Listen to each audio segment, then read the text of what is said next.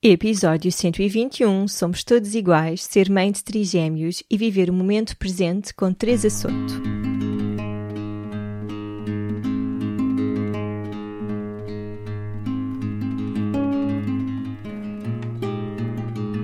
Olá, eu sou a Cláudia e este é o Oficina Podcast. Todas as semanas trago-te um convidado a uma reflexão que te vão ajudar a viver de uma forma mais simples, feliz e consciente. No Oficina não existem verdades absolutas e aqui tudo é uma descoberta.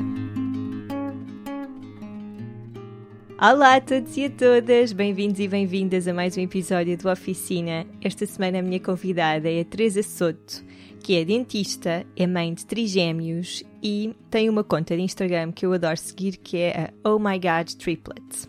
Eu já sigo a Teresa há algum tempo, muito antes de ser mãe, sempre adorei, me identifiquei muito com as partilhas que ela fazia, ainda que estávamos em fases da vida completamente diferentes. Depois de ter sido mãe, ainda fiquei a admirar mais as partilhas dela, não só de, de, como gera esta vida com trigêmeos, mas também as suas reflexões, aquilo que está a aprender com esta oportunidade de crescimento gigante que a vida lhe deu. A nossa conversa foi super bonita, super espontânea, nós não tínhamos propriamente preparado nada para conversar e estas normalmente são as minhas preferidas porque há espaço para tudo mesmo. Nós conversámos sobre ser dentista, como é que a Teresa vê esta sua profissão e o que é que não gosta na, na, na, forma como alguns dentistas trabalham. Falámos sobre a sua viagem pelo mundo, como conheceu o Francisco, que é o pai dos seus filhos, como engravidou e todas as aventuras nessa fase da sua vida, o regresso para Portugal, porque ela estava a viajar quando engravidou dos trigêmeos, da Maria, da Vera e do Francisco. Falámos, claro, sobre os desafios da maternidade e sobre como ela procura viver de uma forma intencional, o mais presente possível a todos os momentos. Esta simplicidade da vida que eu também adoro acompanhar. Este não é um episódio só para mães nem para pais, é um episódio para toda a gente, porque eu tenho a certeza que vão adorar estas partilhas super sinceras da Teresa e foi uma conversa mesmo bonita. Espero que gostem. Sigam a conta da Teresa. Entretanto, apesar do Mãe Coragem neste momento não estar eh, a ser regular, nós gravamos também o um episódio para o Mãe Coragem e em breve vou partilhar convosco. Só porque, quer dizer, uma mãe de trigêmeos, como é óbvio, tinha de vir aqui ao Mãe Coragem porque é uma experiência absolutamente única. Em breve partilho convosco, depois fiquem atentos. E sem mais demoras, vamos à minha conversa com a Teresa Soto.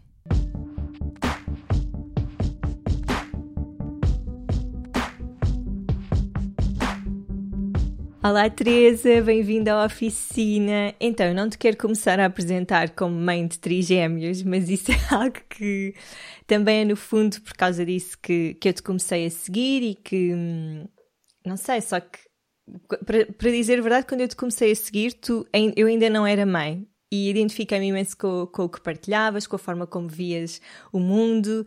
Por isso estou super contente por estares aqui. Esta é a primeira vez que nós estamos a falar e é sempre um bocadinho awkward, mas eu sei que vai correr bem e pronto, que nos vamos entender.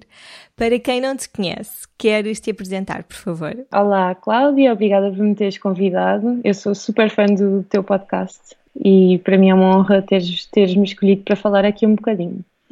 Uh, então, obrigada por não me teres uh, dito, não teres dito que eu sou só mãe de trigêmeos, mas na verdade para mim também já começa a ser difícil apresentar-me sem essa ser a minha primeira frase, porque pronto, ser mãe de trigêmeos tomou um lugar na minha vida de primeiro, segundo e terceiro lugar e definiu-me também muito pessoalmente, fui-me definindo com a ajuda de, do facto de ser mãe de trigêmeos mas pronto, o meu nome é Teresa Soto, cresci no Alentejo, no litoral alentejano, sempre numa vila pequenina e já tive muitas aventuras na minha vida. Fui estudar para Lisboa ainda muito nova uh, e foi horrível, correu super mal e eu voltei outra vez para aqui. Depois estudei medicina dentária, sou dentista, ainda que não seja a tempo inteiro, por escolha minha, mas é uma coisa que eu amo fazer, uh, mas que também na verdade não sinto que me defina propriamente, porque é uma coisa que escolho fazer como, como algo que gosto e não como algo que me defina. E pronto, e desde que sou mãe de trigêmeos, a minha vida tornou-se muito, muito mais mágica. Eu gosto de refletir muito sobre, sobre o que faço, sobre, o que, sobre cada dia da minha vida, sobre o que é que cada lição que cada dia me traz e ser mãe totalmente trouxe-me os pés à terra e essa capacidade de observação através de, de outros é mais fácil observarmos a nós próprios, pelo menos para mim é. E os meus filhos uh, trouxeram-me isso. Ai, já disseste tanta coisa que eu quero sei lá, aprofundar. Então, sentiste que não te adaptaste à cidade, em primeiro lugar? Era assim a primeira pergunta. És uma miúda da aldeia? Eu, eu sou claramente uma miúda da aldeia e dentro da minha aldeia tinha assim um, uma posição privilegiada porque tinha, tinha o melhor dos dois mundos, na verdade. Os meus pais são os dois de Lisboa e, vieram para, para a aldeia, vamos dizer assim. E então eu sentia que tinha o, a, parte maravilhosa de viver num meio pequeno, de viver com os pés na praia, uh, de viver num sítio super seguro, onde toda a gente conhece toda a gente. E por outro lado também tinha a ponte diretamente com a parte maravilhosa que a cidade traz, de, do infinito leque de possibilidades de, de cultura, de, de, tanta coisa, não é? Que, que, que, a cidade traz. Então, pronto, conseguia aproveitar as duas coisas e pronto, era assim, pronto, era uma miúda popular na escola, tinha um grupo de amigas muito fixe, estás a ver? Éramos assim as cool. E, e depois achei, claro, que, que isto já era muito pouco para mim, que eu tinha que dar o passo à frente, que era ir para a cidade. E fui com 14 anos e, e fui diretamente para a Maria Amália, que era o colégio mais beto possível em Lisboa e correu pessimamente. Eu passei de miúda popular a miúda invisível sentia muitas saudades de, dos, dos, meus amigos, da minha mãe, que também não estava, fui, fui com, com, com uma tia e pronto, e correu mesmo super mal. Eu tive, tive um, um início de uma depressão e voltei logo. Felizmente, os meus pais tiveram essa clareza de me trazer de novo a um sítio onde eu estivesse confortável.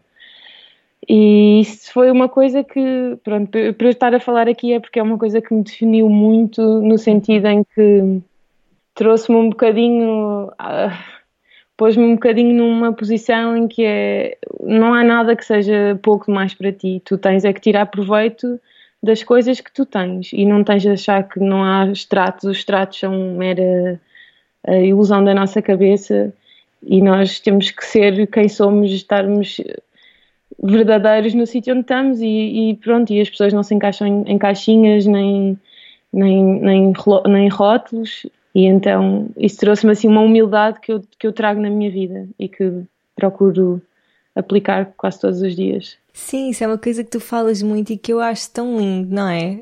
Não sei, para além de ser. Pronto, parece às vezes um bocado lugar comum, mas eu adoro ler isso porque é tipo lembrete. Claro que sim, não existe diferença nenhuma, somos todos iguais. E teres ido para a cidade tão, tão nova também é, foi preciso coragem, bolas, fogo. Foi, foi assim. Na verdade, pronto, foi. Eu, eu ia com uma intenção de dar um passo em frente e foi um passo completamente ao lado. Não foi atrás, foi ao lado, que não foi na, na direção que eu pretendia. E é isso, é, é, é, às vezes os lugares comuns são lugares comuns porque já muitas pessoas encararam com essa, não é? Já, já muitas pessoas chegaram à conclusão de que realmente isso é uma verdade e que talvez por isso é que se tornam tão comuns. Eu sou super apologista dos lugares comuns, todos. Uhum. De, de, aproveitar cada dia, de, de, do carpe diem, de, sei lá, de que nada, nada acontece por acaso, de que... E o aquele espetacular que é o que tem que ser, tem muita força. eu sou apologista de lugares comuns porque realmente consigo, consigo aplicá-los na, na minha vida. Uhum, te concordo inteiramente. Tu Pronto, já disseste que és dentista, eu sei que voltaste há pouco tempo ao trabalho. Como é que foi agora voltar ao trabalho ainda nesta fase em que estamos, não é? Aos poucos a começar a, a ter uhum. mais liberdade, digamos assim. Olha, a minha relação com, com, com ser dentista nunca foi. Não, não é igual desde que eu acabei o curso até agora, porque eu comecei, estudo, fiz um, um primeiro, tive um, um primeiro trabalho e depois fiquei muito triste porque percebi que não era nada aquilo que eu queria, não era ser dentista, não, era uma, um, um meio onde eu não me identificava nada, onde falavam altos valores que eram contraditórios aos meus valores primários e então afastei-me e, e, quando eu, pronto, na altura eu fui, fui fazer uma viagem muito grande com o Francisco e achei que nunca mais ia ser dentista na vida. E depois de ter os bebés, aconteceu que um grande amigo meu foi jantar à minha casa e ele é dentista e tem uma clínica aqui perto do, do sítio onde nós vivemos e disse-me, olha, anda lá umas manhãs, anda só ver. E eu disse, mas eu, eu não gosto, eu não quero pertencer a esse grupo. E ele disse, mas, mas não, não são todas as pessoas iguais. Eu pratico uma medicina dentária que eu tenho a certeza que tu vais gostar. E aos poucos fui, ele foi espetacular porque, pronto, deixou-me entrar ao ritmo que eu queria e, e, neste momento é uma parte completamente fundamental. Eu voltei a perceber porque é que fui, porque é que escolhi ser dentista, comecei a perceber que nem todos os dentistas funcionam do mesmo, da mesma forma e pronto, temos uma equipa espetacular e orgulho muito de fazer parte daquela equipa e então esta entrada pós-Covid, bom, pós, não é bem pós, mas esta entrada, reentrada foi mais uma vez uma comprovação de que uma prova de que eu estou no sítio a trabalhar no sítio certo. Eu, pronto, todas as medidas foram tomadas, sinto-me super segura e apesar de ser uma realidade mesmo muito diferente do normal, porque porque nós uh, inevitavelmente tantas barreiras físicas criam uma certa barreira entre entre o, o paciente e o dentista na verdade agora é o que tem que acontecer e, e as pessoas sentem-se confortáveis e nós sentimos confortáveis por estar a oferecer tanta segurança e então pronto, a coisa deu-se. Até aconteceu que no primeiro dia eu vi logo quatro crianças, que é, que é uma das coisas que eu gosto mais de fazer. É, pronto, aqui é, somos generalistas todos, mas eu foco muito em crianças porque, pronto, digamos, tenho uma certa credibilidade Uma certa experiência. Exato. E, e pronto, e as mães gostam, não, as mães ou os pais, geralmente as mães gostam de saber que, que são atendidas por alguém que tem filhos e que percebe o papel delas ali também. E agora é muito diferente, porque os pais ficam na recepção, não entram. Só entra a criança. Entra a criança e o astronauta, que no caso sou eu, e eu achei, pronto, isto vai ser completamente impossível. Mas as crianças, mais uma vez, provam-nos que isto está muito mais nas nossas cabeças, estas certezas todas, do que, do que na delas. Isto para elas, pronto, é assim. É, eu explico logo, olha, eu vou usar este fato, não sei o quê, tento desmistificar logo a coisa e resultou super bem e foi, para mim foi uma prova superada. Apesar de que, diga-se passagem, são 11 horas em sauna profunda. Sim. É mesmo, é muito difícil manter ali a cabeça fria, mas pronto, mas tudo se faz. Eu, eu, só trabalho, eh, antes trabalhava três dias, agora trabalho dois dias e, e assim mais horas, mas para mim é perfeito e funciona muito bem e, e passada esta semana consigo ver que mesmo que seja em sauna para o resto da minha vida, hei de conseguir. Sim, acho que estamos todos a aprender, não é? E, porque eu acho que inevitavelmente as coisas vão mudar. Não quer dizer que agora todos os médicos vão andar vestidos de astronauta, mas se calhar vamos passar a ter muito mais cuidado a partir de agora e isto é uma fase assim de transição para esta nova realidade, não é? Não sabemos muito bem o que é que vai ser. Já agora, fica com muita curiosidade de perceber o, o tipo de medicina dentária que, com o qual tu te identificas e, e porque é que não te identificaste com o tradicional. Uhum. Então, eu gosto de ver um, cada pessoa como uma pessoa completa e não como uma boca aberta ou um dente. Não trato o dente, trato uma pessoa.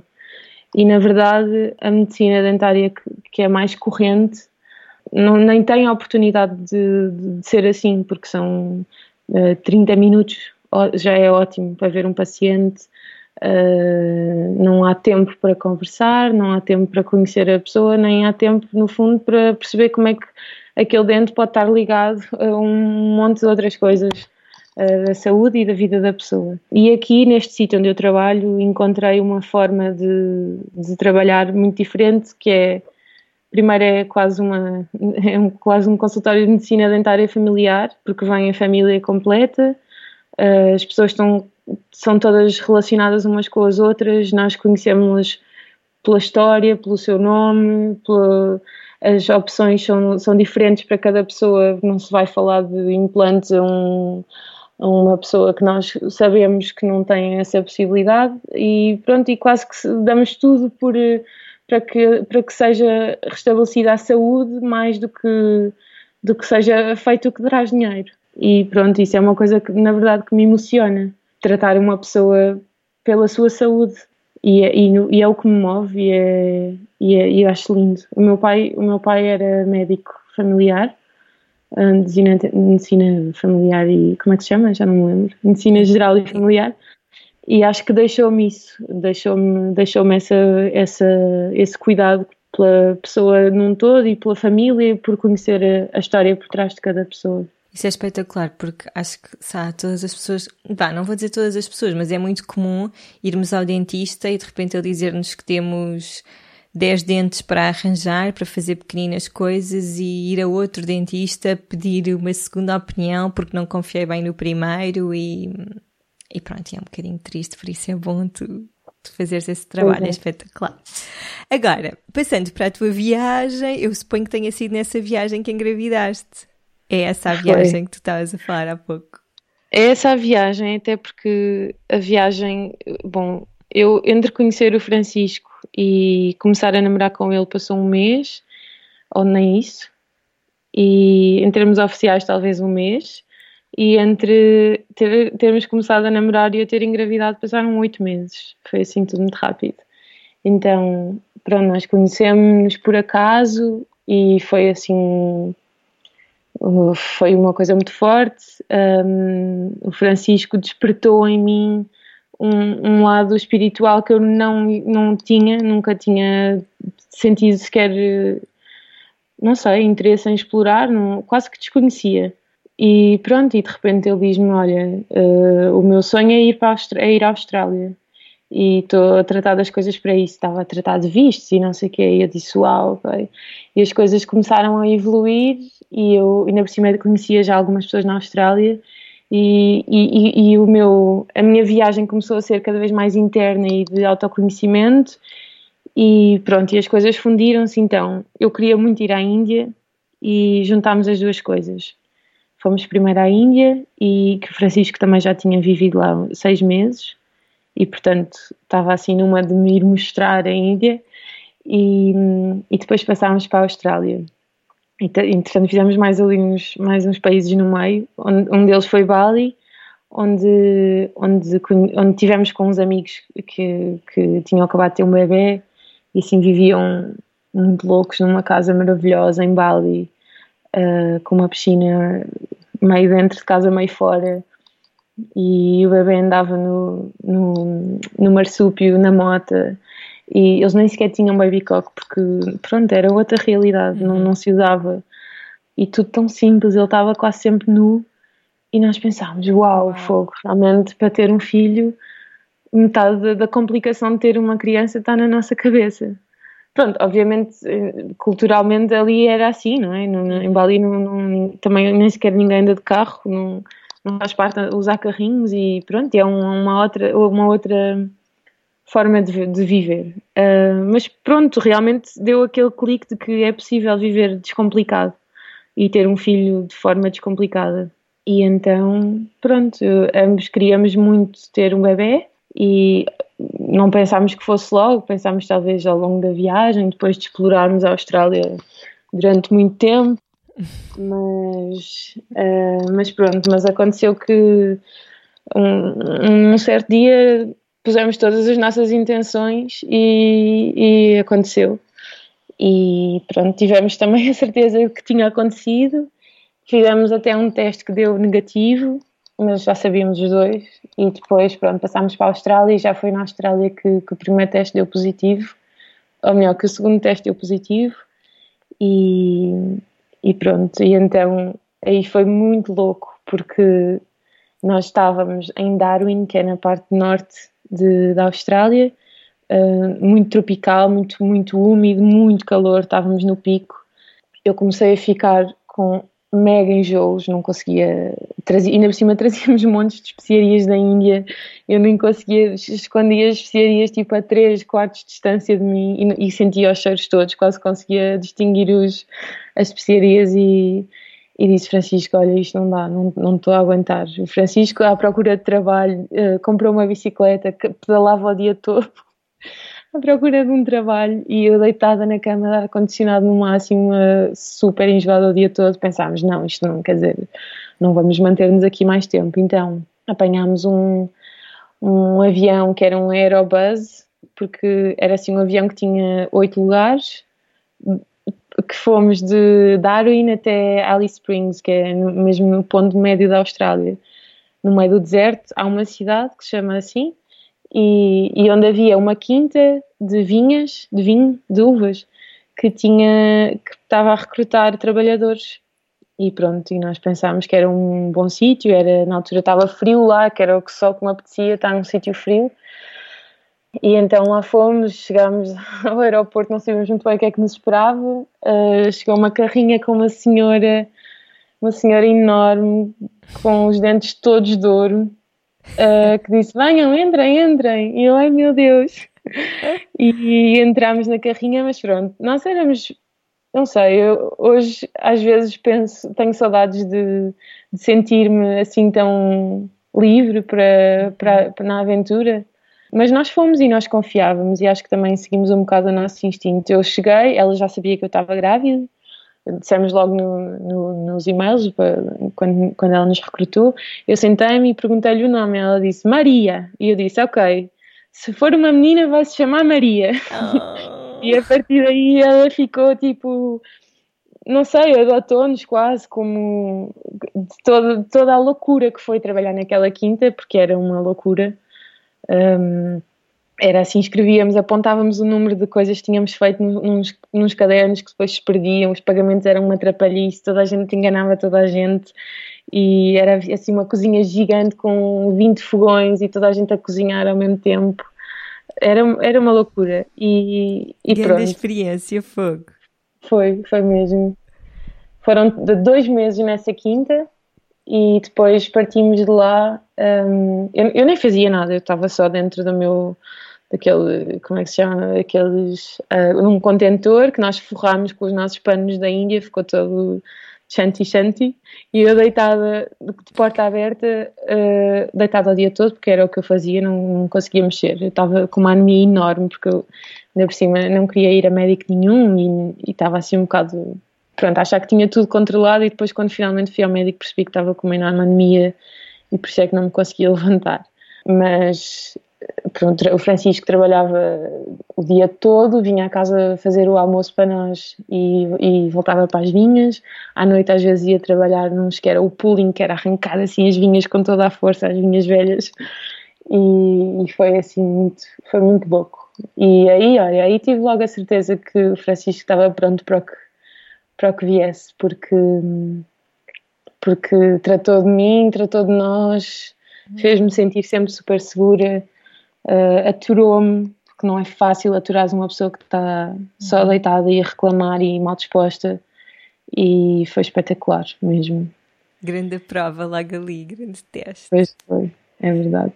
E depois dali, um, dali passámos, comprámos uma carrinha, uh, restaurámos a, a carrinha toda e fomos viajar durante mais dois meses, dois ou três, dois e meio, por aí pronto, atravessámos a Austrália, o resto até ao fundo e até ao sul e viajámos bastante por ali, trabalhávamos em alguns sítios e pronto, foi aí que às tantas nos estabelecemos num sítio onde eu fui uh, sendo acompanhada por uma por uma obstetra que na verdade foi escolhida a dedo, foi mesmo, nós fomos para o sítio onde estava a obstetra que eu gostava que me acompanhasse, depois de grandes pesquisas e foi espetacular porque no fim da primeira consulta ela ligou-me no dia seguinte a dizer ah, eu estava à procura de uma babysitter para a minha casa e que fizesse também assim umas limpezas e não sei se estás interessada. E eu estou, estou, estou super interessada.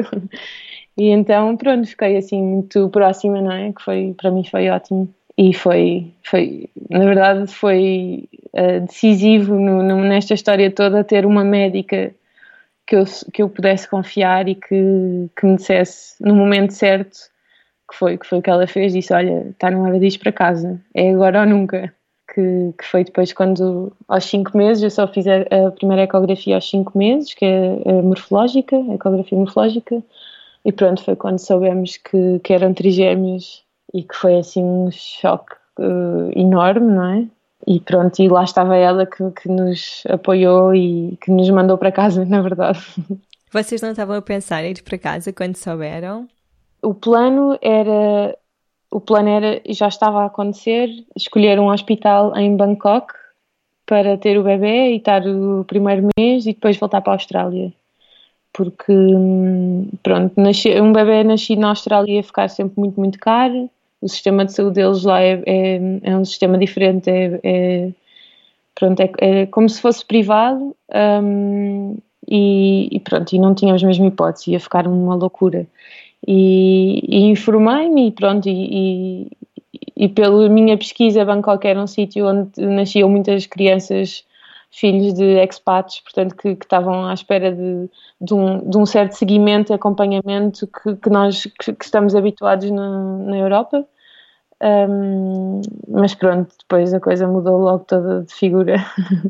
Quando sabemos que eram três, nem, nem vacilámos, não é? Precisamos mais do que nunca de uma rede, de, dos nossos pais ao pé de nós. Uh, o meu sogro é obstetra e então também para mim foi uma segurança muito grande saber que que havia uma, uma equipa médica que me seguia e que, que ia ter capacidade para, pronto, para o desafio que é também um par de trigêmeos. E então viemos, vim eu, na verdade vim sozinha para, para Portugal e depois o Francisco ficou mais um mês e veio a seguir a mim. Coitado, ficou a pagar a minha, a minha passagem que foi quase 2 mil euros, assim, tipo uma passagem em 5 dias, que foi, foi uma loucura. Mas, mas correu tudo bem, correu sempre tudo muito bem. Nós, eu tive sempre uma gravidez, apesar dos enjoos, muito feliz e, e na verdade muito leve. Eu não estava nada, nunca senti perigo. Uh, Lembro-me do meu pai, quando ele disse que eram trigêmeos, ficou tipo 20 segundos em silêncio e depois disse-me sabes que eles vão nascer mesmo muito pequeninos, não sabes? E eu, pronto, foi assim, na verdade, a, a única vez que eu pensei, ok, se calhar para o meu pai me estar a dizer isto, uh, quer dizer que, que existe um risco muito maior do que o que eu estou a pensar. Mas como era uma coisa que eu não podia controlar, a única coisa que eu podia controlar era o meu bem-estar, um, fiz tudo por isso e mimei muito e tenho imensas saudades de estar grávida. Como é que e... será sentir três bebés a mexerem-se? Como é que é? Tipo, a tua barriga mexia muito? Eles a minha barriga, muito.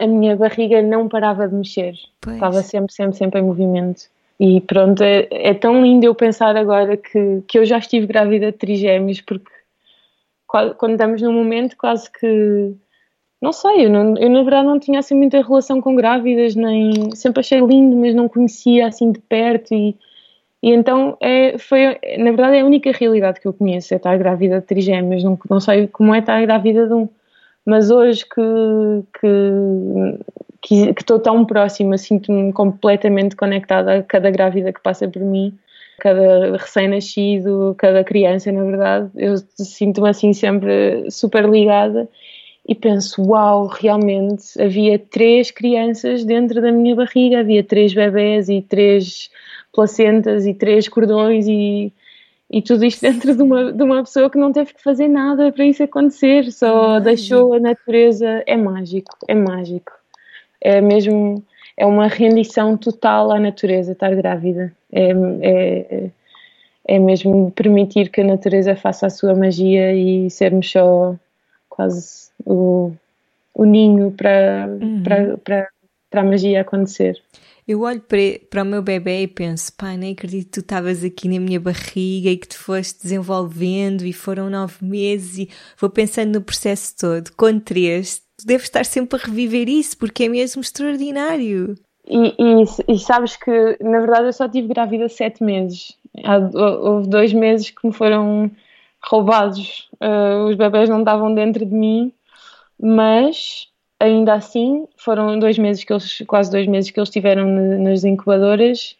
Ainda assim foram foi um período tão esquisito, de, tão louco, tão forte na minha vida e na vida de Francisco e na vida dos, dos, dos miúdos, eu acredito eu, que acho que são dois meses que ainda pertencem à gravidez, que uhum.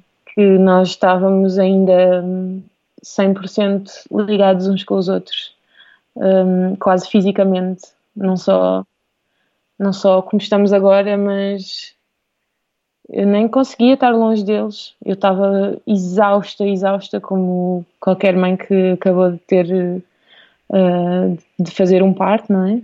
E não conseguia simplesmente estar longe deles. Estava todas as horas que podia ao lado das incubadoras. Ainda por cima tinha que dividir a minha atenção por três incubadoras e pronto, são dois meses que eu guardo dentro de mim com, no fundo, com o maior respeito por mim própria, porque nem sei como é que superei, nem sei como é que eu todos os dias tinha picos de, de amor tão forte e também de, de uma angústia que é difícil de explicar, porque são os teus as tuas coisas mais preciosas ali dentro de caixinhas uhum. e, e aos cuidados de pessoas que tu nem conheces e que tens que simplesmente entregar-te e confiar.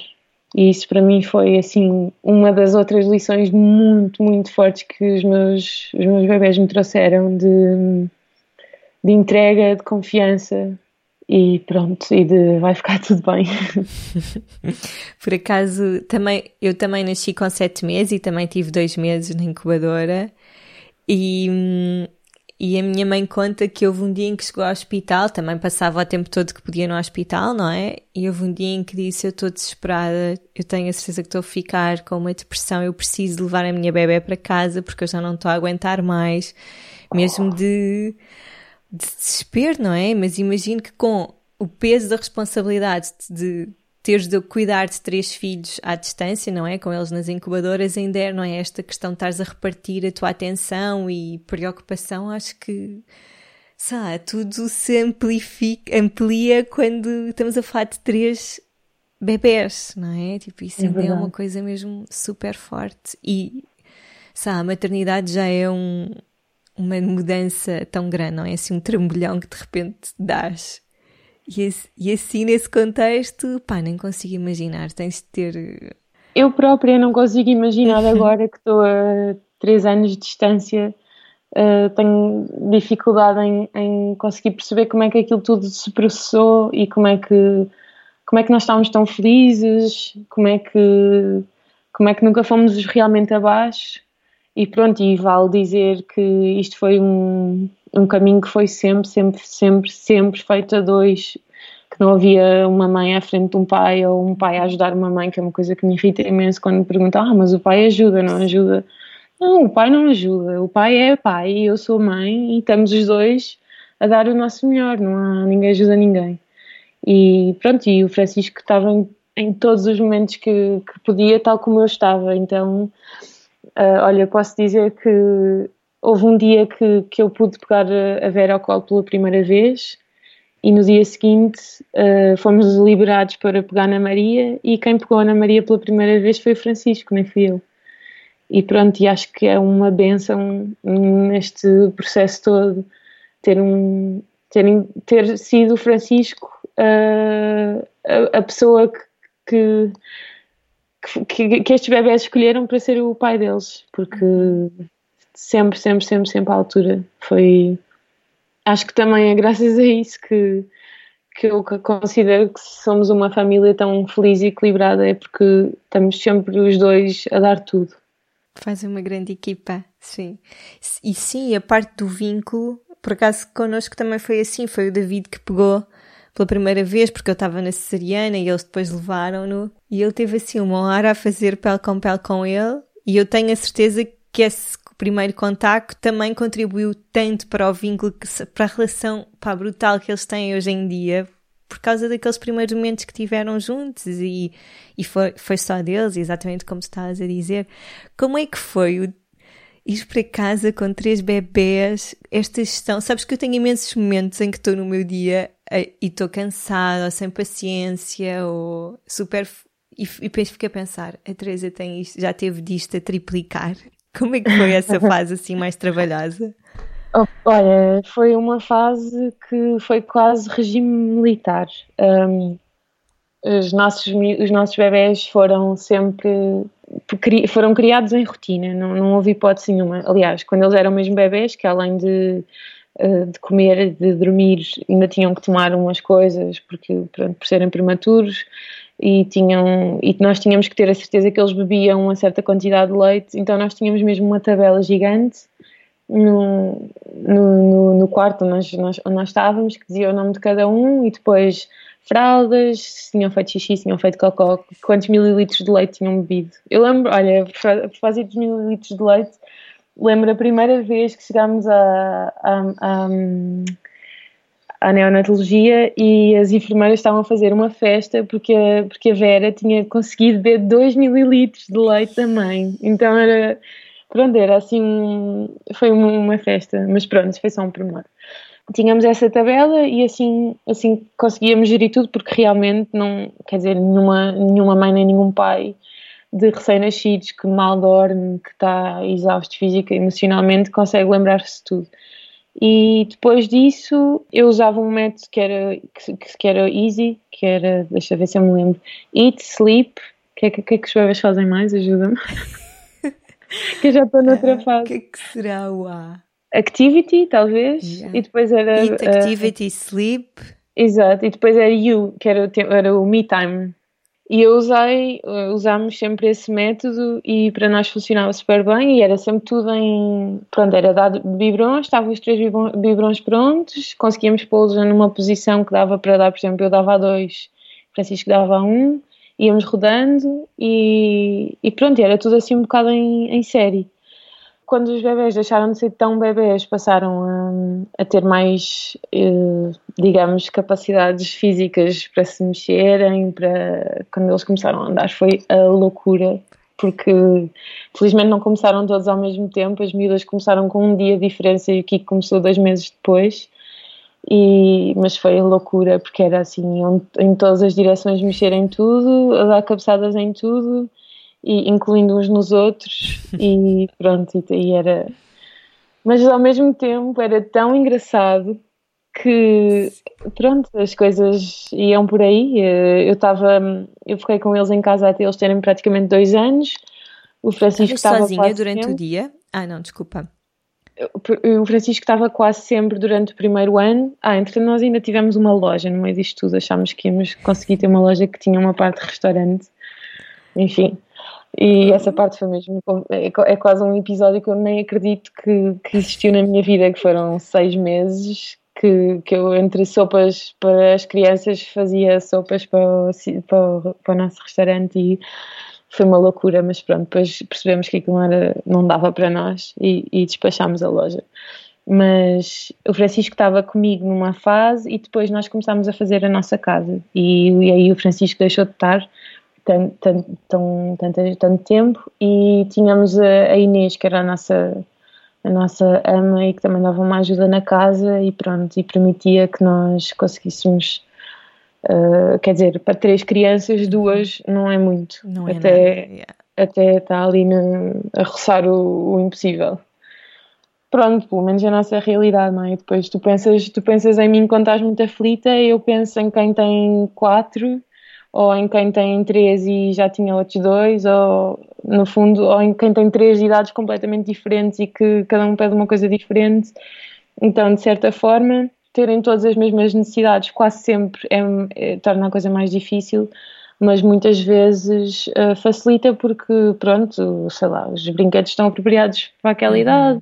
Uhum. As comidas estão apropriadas para aquela idade, pronto, não assim, a diversidade às vezes poderia tornar a coisa mais difícil outras vezes mais fácil, mas pronto, isto é o que nós temos e só sabemos assim. Como é que eu estou a perguntar isto porque eu estou a passar por, esse, por essa fase que é eu sinto que desde que fui mãe estou a mudar completamente uh, em tudo, a relação que tenho com o meu corpo, com os outros, com o David, com tudo. Parece que mudei e ainda não tive tempo para processar todas estas mudanças, porque estamos sempre os três juntos, não é? Agora mais do que nunca, e parece que não há tempo para saíres um bocadinho da tua bolha e pensares agora o que é que eu quero fazer, o que é que eu gosto, para onde é que eu quero ir. Sentiste essa necessidade? Olha, Como é que foi para ti, tipo, aterrares? Na verdade, pronto, a maternidade absorveu muito, muito, muito, também me transformou muito, foi o meu, eh, foi o maior salto que eu fiz eh, pronto, interior e como, como eu dizia há pouco, foi, é, é a minha forma de, de consciencializar-me sobre o que é que eu sou, o que é que eu ando aqui a fazer e tentar encontrar encontrar lições de vida, lições em todos os, os pequenos pormenores.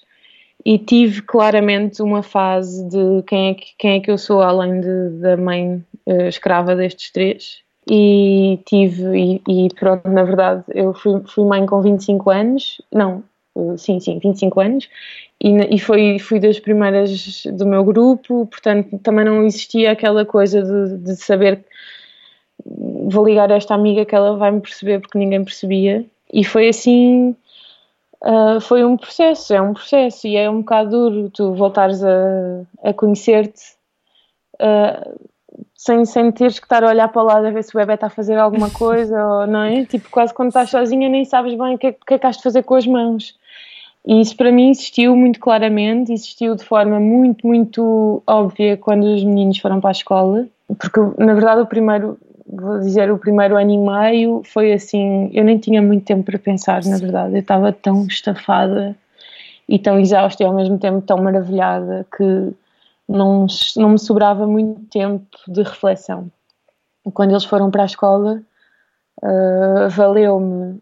Uh, valeu-me a minha, na verdade, a minha página de Instagram ajudou-me muito, porque de certa forma criei ali um, um inseri-me numa comunidade de outras mães e percebia que não estava sozinha e isso foi super importante para mim, apesar de na verdade não há assim muitas mães trigêmeos, algumas com quem falo regularmente, mas não é serem trigêmeos, é ser mãe. Ser mãe é transformador, quer seja um, dois, três. É, é do zero para o um é que faz a maior diferença, ou do zero para o três.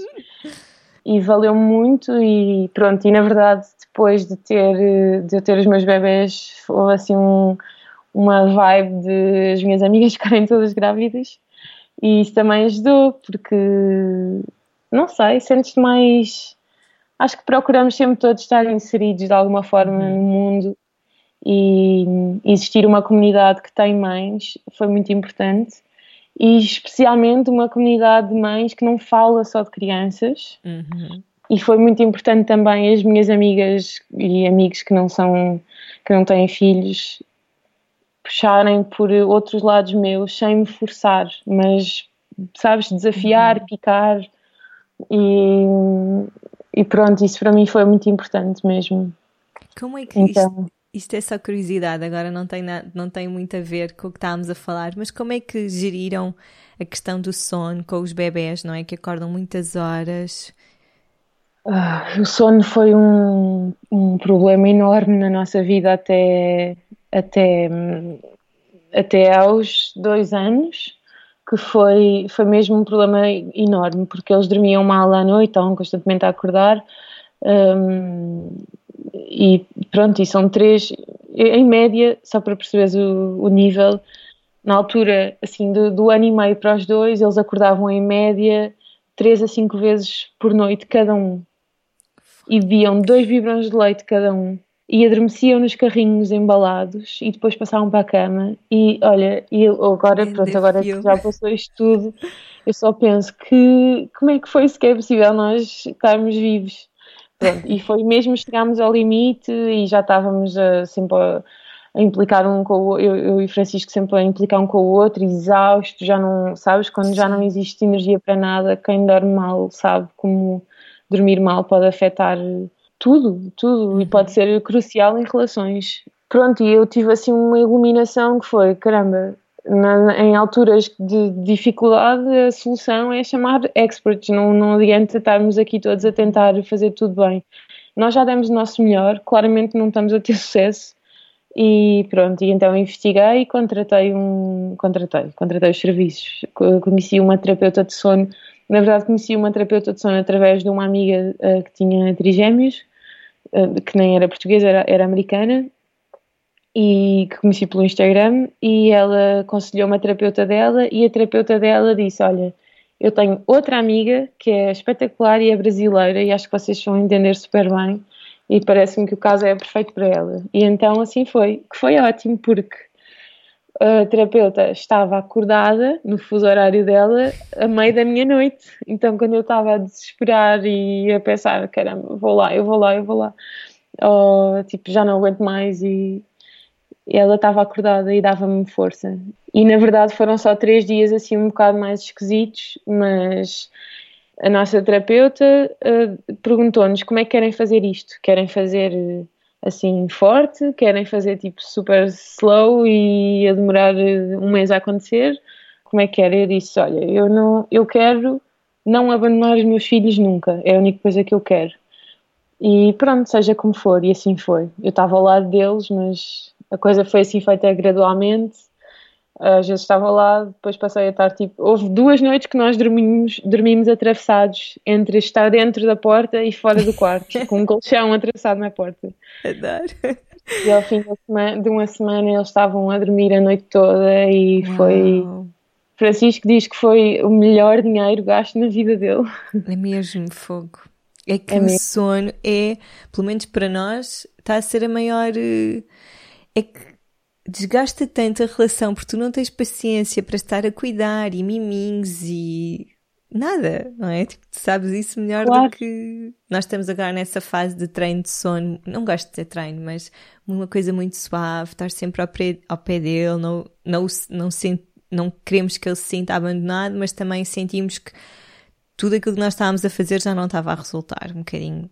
Claro. Já não, não funcionava o biberão o colo, o cantar, o... ele acordava 700 vezes, por isso, olha. Mas assim, mas foi espetacular porque nós começámos a fazer, e acho que começámos na, na, há uma semana precisamente, e hum, não, já para há, não sei, há nove dias, e ele ficou logo super hum, tranquilo, do tipo, eu estava pronto para receber isto e Agora já, não sei, foi mesmo. Sinceramente, acho que as crianças são as que ainda assim mais beneficiam, por um lado, porque dormem a noite toda e porque no dia seguinte têm os pais frescos como alface yeah. e todos contentes porque o bebê dormiu a noite toda e cheios de mimos para lhes dar. E eu até notei entre eles muito menos conflitos, tal como nós não dormíamos a noite seguida, eles também não dormiam e eles também estavam mais chatinhos e mais irritados e tudo, não é? Então é, é só win-win, toda a gente ganha com, com, com dormir bem. E também, sinceramente, acho que tal como quando as crianças estão doentes, vamos ao médico, ou tal como, sei lá, eh, é, é, um, é um, um tema que deve ser abordado com, com, com um expert quando os pais não estão a dar conta do recado. Uhum. E pronto, e, é, e essa é outra lição de humildade, porque nós não temos que saber fazer tudo. Sim. Não é? Também Sim. precisamos de alguém que nos ajude no parto e também precisamos às vezes de alguém que nos ajude na amamentação e, e alguém que nos ajude se estivermos muito tristes e sei lá, precisamos todos uns dos outros. Não é nada uh, ser fraco. Uhum. Por acaso, como é que foi convosco com a amamentação? Tu, tu quiseste amamentar? Como é que foi eu esse processo? Muito, eu queria muito amamentar e, e pronto, hoje em dia consigo, reconheço que eu, que eu, que eu quis demais, porque foi muito desgastante para mim. Foram, pronto, eu tirava leite, eles nunca conseguiram mamar. Eu, desde a neonatologia que nós fazíamos treino diretamente na maminha, mas eles eram mínimos e eu só queria que eles bebessem 20 mililitros e, e pronto, como a minha nunca se sabia e, e pronto, aquilo era mesmo uma situação de, de de ter a certeza que eles cresciam. Uhum. Então eu tirava leite e nas bombas que existia na, na neonatologia, tirava em casa com, com também aquelas bombas duplas, estava sempre, eu estava sempre com, com, aquele, com aquela hum, faixa com dois buracos e dois biberons ali a deitar leite.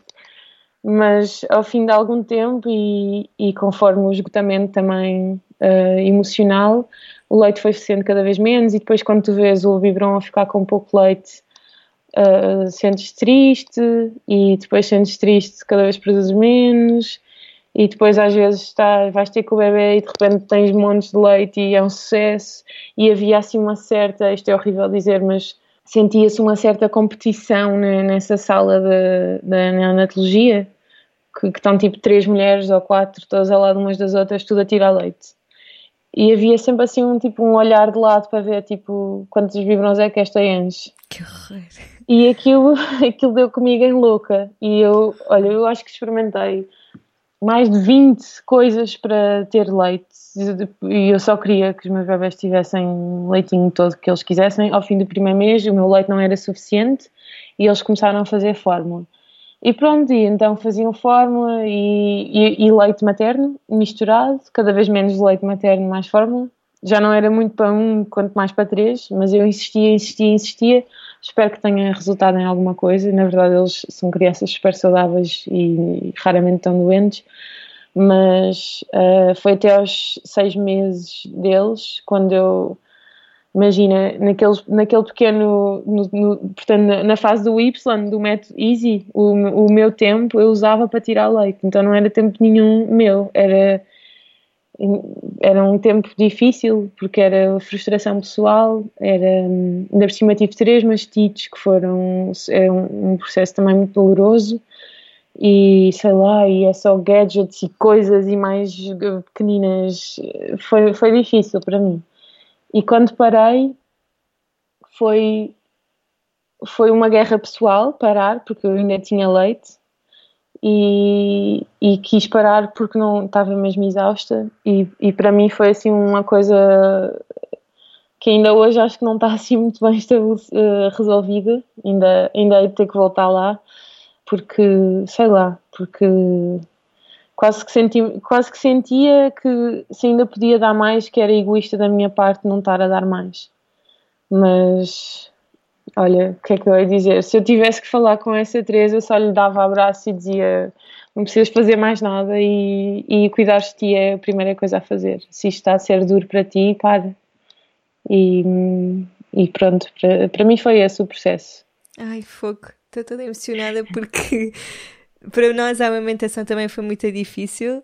Aí e fomos a não sei quantas especialistas e experimentámos não sei quantos mil metros e também quando ele fez ah, por volta dos seis meses foi no dia 31 de dezembro eu disse acabou, eu não quero entrar em 2020 com este peso, com porque eu estava infelicíssima, eu deixou de pegar na maminha porque também já estava super habituada, mas eu fazia sempre maminha e depois biberão e depois eu teve um mês em que todas as vezes recusou a maminha. Todas as vezes. E cada vez que ele recusava eu chorava, porque não é? Se alguma coisa falha, a culpa é da mãe, não é? E eu pensava, ai, que ele não sente, ele não gosta de mim, ele não gosta do meu leite, sabes? Veio isto tudo, eu, eu, eu. Claro. Então, opa, por um lado foi um alívio gigante, e, mas por outro também é uma coisa que não está resolvida ainda aqui dentro de mim, que eu penso, eu podia ter tentado e podia ter tirado mais leite, depois também já estava naquela fase em que tirava e saía assim uma coisinha minúscula. Nem chega aos números, não é? Quando não Sim. chega aos números. Depois eu chorava, chorava, chorava, chorava, um mês a chorar todas as vezes e a tentar trabalhar e... Ah pá, ainda bem que eu perguntei porque eu não fazia ideia que tinha sido assim. E, e eu estava a ouvir falar e a pensar, porra, ela tentou tudo, sabes? Fizeste tudo o que estava ao teu alcance, mas ainda Tal assim. Exato, é? mas ainda é assim há uma ceninha em nós de pá, eu podia ter tentado mais. Eu, eu falo sobre isso, isso imensas vezes. E, e, é, e, e, é tão, nesta altura, quando estamos nesse, nesse ponto tão caramelo, um, qualquer input de alguém, qualquer pergunta cai assim como. Pronto. Eu lembro-me de um episódio que alguém perguntou: Mas uh, uh, e consegues amamentar? Consegues ter leite para os três? Eles, ou eles bebem leite materno? E pronto, e houve uma pessoa que disse: Sim, mas não chega.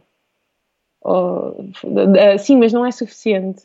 Ei, aquilo caiu-me de uma maneira tipo: Eu não sou suficiente, eu não sou suficiente. É o que ficou a ecoar dentro de mim pronto, e realmente a amamentação acho que hum, tenho muito feedback de que pode ser uma coisa maravilhosa, para mim não foi de todo. Foi uma coisa dolorosa, forçada e, hum, e pronto, e que eu espero que tenha tido algum efeito bom neles, mas em mim não teve. Yeah foi como eu. E sabes, custou, custou muito admitir isso. Admitir, é isso, para é exatamente não foi uma coisa boa. Tipo, é admitir, pois é, foi o meu maior desafio foi também esse, admitir que não, que não foi uma cena boa para mim. Porque eu tinha toda a ilusão, sabes, de que ia ter o parto mais natural, de que é amamentar até ele querer e eu não queria, sabes, que ia ser uma coisa mesmo chilada e natural e blá blá blá. Por isso, olha, essa maternidade sem dúvida que nos é a maior lição, não é? Esta gestão de expectativas, de hum, bolas, é mesmo sabe, e, e é, do controle. A maternidade para mim é, foi sempre quando finalmente estás à vontade num campo e a controlar, mudou. Pronto, eles deram um salto yeah. e já não é nada assim, é tudo diferente agora. Pronto, voltaste a estar outra vez a patinar porque vais ter que te reinventar toda agora, reorganizar toda a tua dinâmica, a tua vida e especialmente as tuas certezas, tirar todas e voltar a pô-las noutra ordem, porque, porque eles estão noutra fase e eles não se adaptam, tu é que te adaptas, porque se for ao contrário, pronto, é, é sofrido. Que as crianças são espetaculares, mas não são propriamente moldáveis. Em que fase é que, ou melhor, o que é que tu já aprendeste com os teus bebés, que já não são assim tão ah, bebés? Ah, eu continuo a chamar-lhes bebés. um, eu aprendi, acho que tudo, praticamente, uh, tudo o que é fundamental para mim. Aprendi a, a, a ter intenção em tudo, portanto, vi, viver intencionalmente cada, cada coisa, cada dia a dia.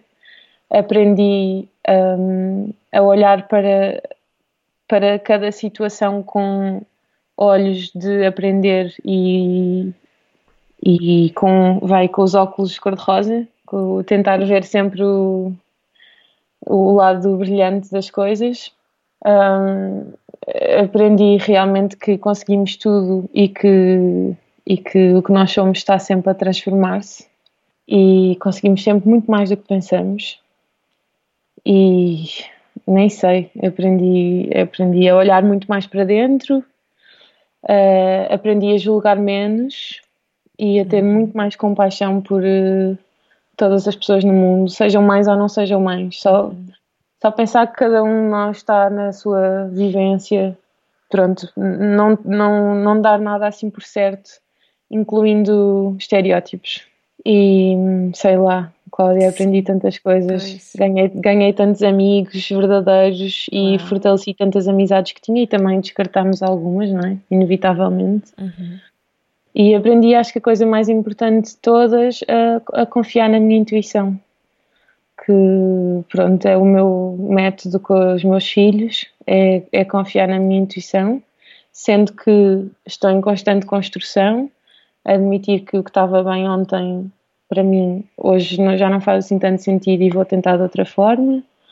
E, e pronto, ser pouco certa do que, não sei, cada vez acredito menos em, em fundamentalismos e, e pronto, cada, adaptar-me a cada, a cada dia, a cada situação, a cada filho, porque também não são todos iguais e portanto, sei lá, os meus filhos são os meus, os meus gurus e não são eles que me ensinam diretamente, mas a vivência com eles uhum. traz-me muito, muito, muito conhecimento mesmo.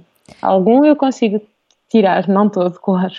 Eu estava a pensar como é que é o amor de mãe de três que nasceram ao mesmo tempo que tu sentes, sei lá, se calhar tens fases, parece uma pergunta super óbvia, mas tenho mesmo curiosidade, se calhar tens fases em que sentes mais afinidade por um do que o outro, é algo que se tem mantido também por causa da personalidade deles, como é que é o amor? Como é um, olha, o meu pai disse-me uma vez, a propósito de uma coisa que não tinha nada a ver, disse-me: uh, o amor não se divide, só se multiplica-se. E com os meus filhos eu sinto um amor Bom, amor é amor, não é amor incondicional por cada um. Em certos momentos, acho que não posso dizer que, que, que sinta mais amor por algum ou mais afinidade por algum, porque uh, não sinto. Sinto sempre um amor pleno por todos. Claro que há alturas que tu achas mais graça ao que algum está a fazer, ou pronto, e nós temos o cuidado de não, não fazer sempre tudo igual para os três, ou sei lá, se alguém está a fazer uma, uma coisa que eu acho linda, um desenho, vou dizer: o teu desenho está lindo, estou a achar o teu desenho lindo. Um, e não tenho que dizer aos outros também, pronto. Mas, um, mas a minha relação com cada um deles é muito diferente, mesmo. porque eles realmente são muito diferentes. As meninas uh, têm gostos muito parecidos, mas têm personalidades totalmente diferentes. A Maria é muito e é, copia tudo o que eu digo e é assim, está sempre a ver se está tudo conforme as regras que ela, pronto, que ela considera que são as regras e aponta o dedo a tudo o que está fora da caixa e corrige-me, corrige-me até o meu português, imagino. E, e pronto, e é muito meiguinha, gosta mesmo muito de miminhos.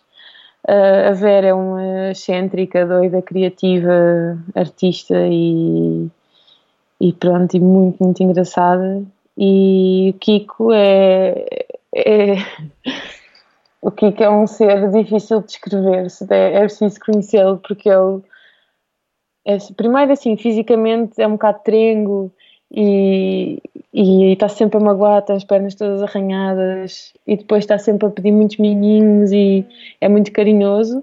E depois dentro daquela cabeça acontecem os fenómenos mais transcendentes as, as, as conclusões, as observações, está atento a todos os barulhinhos e e diz coisas assim completamente fora da caixa que tu ficas, uau, ok, eu não sabia que dentro desses olhos existia tanta complexidade e pronto, tanta uma composição mental tão à frente.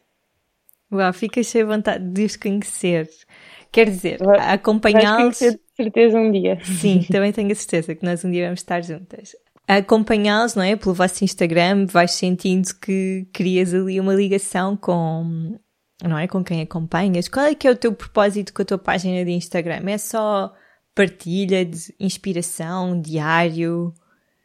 Olha, eu a, a minha página de Instagram aconteceu, não foi planeada um, e na verdade era, já existia quando eu antes de eu sequer ser estar grávida e e pronto, eu falava com amigos e era assim um sítio de pôr fotografias. E entretanto, com, com a chegada dos bebés e porque nós andávamos também a viajar muito, tínhamos amigos por, em vários sítios, uh, comecei a escrever e pronto, era uma coisa muito forte, era uma forma de pôr todos os nossos amigos a saberem as nossas, as nossas notícias sem, sem nós escrevermos individualmente a cada um e depois de repente aquilo pronto, começou a crescer e começaram a vir números que eu não estava à, à espera, não é? E de alguma forma tornou-se para mim uma quase um compromisso da minha reflexão uh, diária e que eu, que, eu, que eu provavelmente ia pensar, mas como não tinha que escrever, uh, não estruturava tão bem essa reflexão e comecei a perceber que pronto que aquilo tá, que à volta daquele Instagram estava a criar uma comunidade que, que, que eu já falei que, que, foi muito importante para mim e que é muito importante para mim. E pronto na, em última análise servia para mim serve para mim serve como ferramenta de observação de de também reforça a minha segurança na, no, meu, no meu método de educação, porque encontro outras mães e outros pais, mas 99% de mães, que, que, que, pensam desta forma, que me trazem coisas novas, que, que partilham comigo. E também tenho consciência, porque, porque as pessoas escrevem coisas lindas, que de certa forma a liberdade com que eu crio os meus filhos já inspirou outras mães e outros pais a descomplicar e eu fico uhum. super feliz por isso. E portanto, o Instagram, a minha página em concreto, para mim tem esse propósito, o Instagram em geral serve para me inspirar.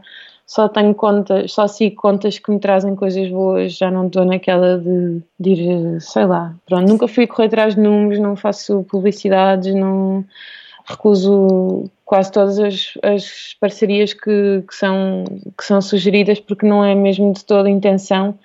E há um, pronto, tenho um, um certo um certo conflito entre estar livre de Instagram na minha vida para viver a, a, coisa só aqui no real. E eu tive, tive dois ou três meses agora, uh, antes da quarentena, tive de janeiro até à quarentena, sem Instagram e foi, foi espetacular, é o que eu posso dizer. Uhum. Foi mesmo espetacular. Claro que tinha saudades de algumas coisas, mas estive mesmo ali. Mas não escrevi nada. E isso traz-me assim também uma certa esperança de que se eu conseguir regrar bem o tempo de Instagram e se eu não tiver a, pronto, a fazer, não sei, sabes, quando estás num momento tão lindo com, tu, com os teus filhos ou, e que em vez de estar só ali a aproveitar, vais a correr buscar o telemóvel. Não, eu não quero isso. Eu quero estar só aqui. Se o telefone estiver ótimo, se não tiver, não está. E pronto, e, e é, neste momento é, é esse o meu método. Sim, eu, eu também ando à procura ainda desse, desse espaço, não é? Do, porque depois é, há um Instagram para lazer, há um Instagram para trabalho, há, sei lá, e, é, mas ainda não encontrei, ainda estou, estou no caminho. É, mas sempre que fico muito tempo sem o telemóvel é, quero ficar mais e mais e mais, sabes? Quando sais não há vontade de voltar. Pois é. a verdade é. é essa. Mas é isso, por um lado também, ainda bem que voltas e que consegues, ou que voltaste e conseguiste voltar às tuas reflexões que, eu, que a mim me inspiram e tenho a certeza que, que inspiram outras pessoas também. Teresa, antes de nos irmos embora, uh, deixo-te com as três perguntas relâmpago e que são algo que estejas a trabalhar em ti neste momento, um sonho que tenhas realizado e um sonho que esteja por realizar. Ok, então, assim, muito rapidamente relâmpago, uh, uma, uma coisa que esteja a trabalhar em mim é sem dúvida um, ser mais mais um, agora falta-me uma palavra ser mais meiguinha comigo própria tanto a nível eu sou muito exigente com comigo e, não, e, e também a nível físico e pronto, e eu tô, tenho 29 anos e estou um bocado a bater com a cabeça nas paredes a dizer que não quero deixar de ser miúda e que não quero, uh, sabes, dar aquele. como se, como se a idade fosse algum marco, mas. E, e pronto, e a luta com, com o corpo, um, com a forma certa, com, para mim é algo que eu estou a trabalhar e felizmente está a ser um tema super falado em todo lado, tem-me ajudado imenso. Há, há mulheres incríveis a, a, desmistificar tudo e, e para mim tem sido uma, pronto, uma, é uma batalha. Mas agora que ficaste nesse tema, sentes que depois da gravidez a tua relação com o corpo mudou? Ficaste a honrá-lo mais? É engraçado porque o meu corpo mudou imenso, sem dúvida, mas eu também mudei muito a respeito dele. Passei a gostar vai a, a, valorizar mais o que ele fez e, portanto, quase a, a como tu disseste, a honrá-lo um, e, e, ao mesmo tempo, tentar realmente ver beleza uh, onde antes achava só que estava errado. Mas é, é um enorme processo e pronto, eu vou dizer que eu acho que já fiz até, sei lá, até os meus 20, até olha, quase à altura de de conhecer o Francisco até quase aos 24, fiz todo o tipo de, de dietas e fiz coisas horríveis e, e não, apesar, agora eu olho e vejo que tinha um corpo lindo, uhum. uh, nunca o amei como ele devia e fiz coisas muito tristes, na verdade.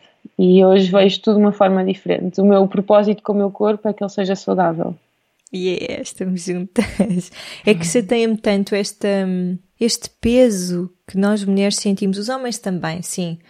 Em relação ao corpo, esta pressão da imagem, sei lá, podíamos fazer um episódio só acerca disto, mas eu tenho tantas clientes que dizem: Olha, não vou à praia porque tenho vergonha do meu corpo, ou não gosto de ir passar férias porque vão eh, se vivem fora porque os meus familiares vão comentar o meu corpo, há coisas assim, sabes? Ou quando dizem que... assim, uau, nem parece que foste mãe de trigêmeos, estás ótima. E tu pensas tipo, mas o que é que é suposto uh, tu, uh, não sei, tipo, há, existe um, uma forma de que deve corresponder, quem é que definiu isso, onde é que está isso, não é? Ou, não sei, é, é assim um assunto que quase que nós todas às vezes dizemos inevitavelmente algum comentário mais porque isto realmente está intrínseco na nossa educação e a batalha é mesmo tirar isto, tirar uhum. este, estes macaquinhos todos de, de dentro de, das nossas cabeças. Sim, deixar de comentar. Às vezes eu também comento, estou com uma amiga que está linda e digo, epá, estás linda, sabes? Reforçar tanto esta beleza externa, não é? este, este lado pois é. físico. É e também não incentivar os outros a. Sabes, eu estou um bocadinho nesta missão agora de que se estão a comentar o meu corpo, é pá. Para quê? O que, que, que, é que interessa se estou mais gorda, se estou mais magra? Se, se, a questão do peso, as pessoas comentam imenso e é completamente desnecessário. Não... E é duríssimo porque nós já temos tantas batalhas internas, não precisamos de mais batalhas externas. Sim. Sim. Não, não... Enfim. Agora, um sonho que tenhas realizado. Olha, eu acho que um, eu vou responder às duas perguntas na mesma. Uh, eu acho que tenho os meus sonhos realizados. Eu tenho um, uma família linda que, que eu não mudava nada, nada, nada. Eu tenho um marido que, que amo de todas as formas possíveis e que me ama muito e que me, e que me faz crescer muito.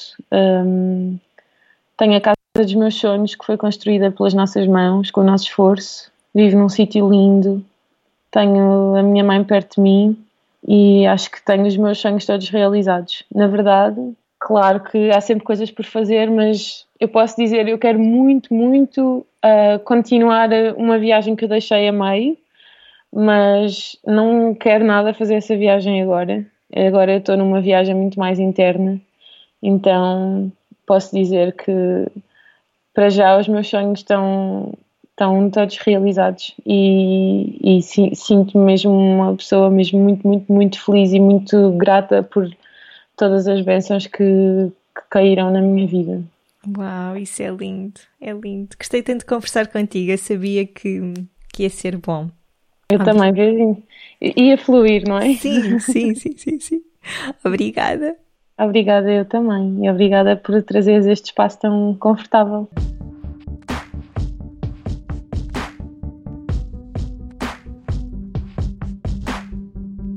pronto, espero que tenham gostado. Obrigada por terem estado desse lado. Já sabem, partilhem o episódio com amigos e família e deixem a vossa review no iTunes para que o podcast possa chegar a mais pessoas. Até para a semana, um dia cheio de sol interior.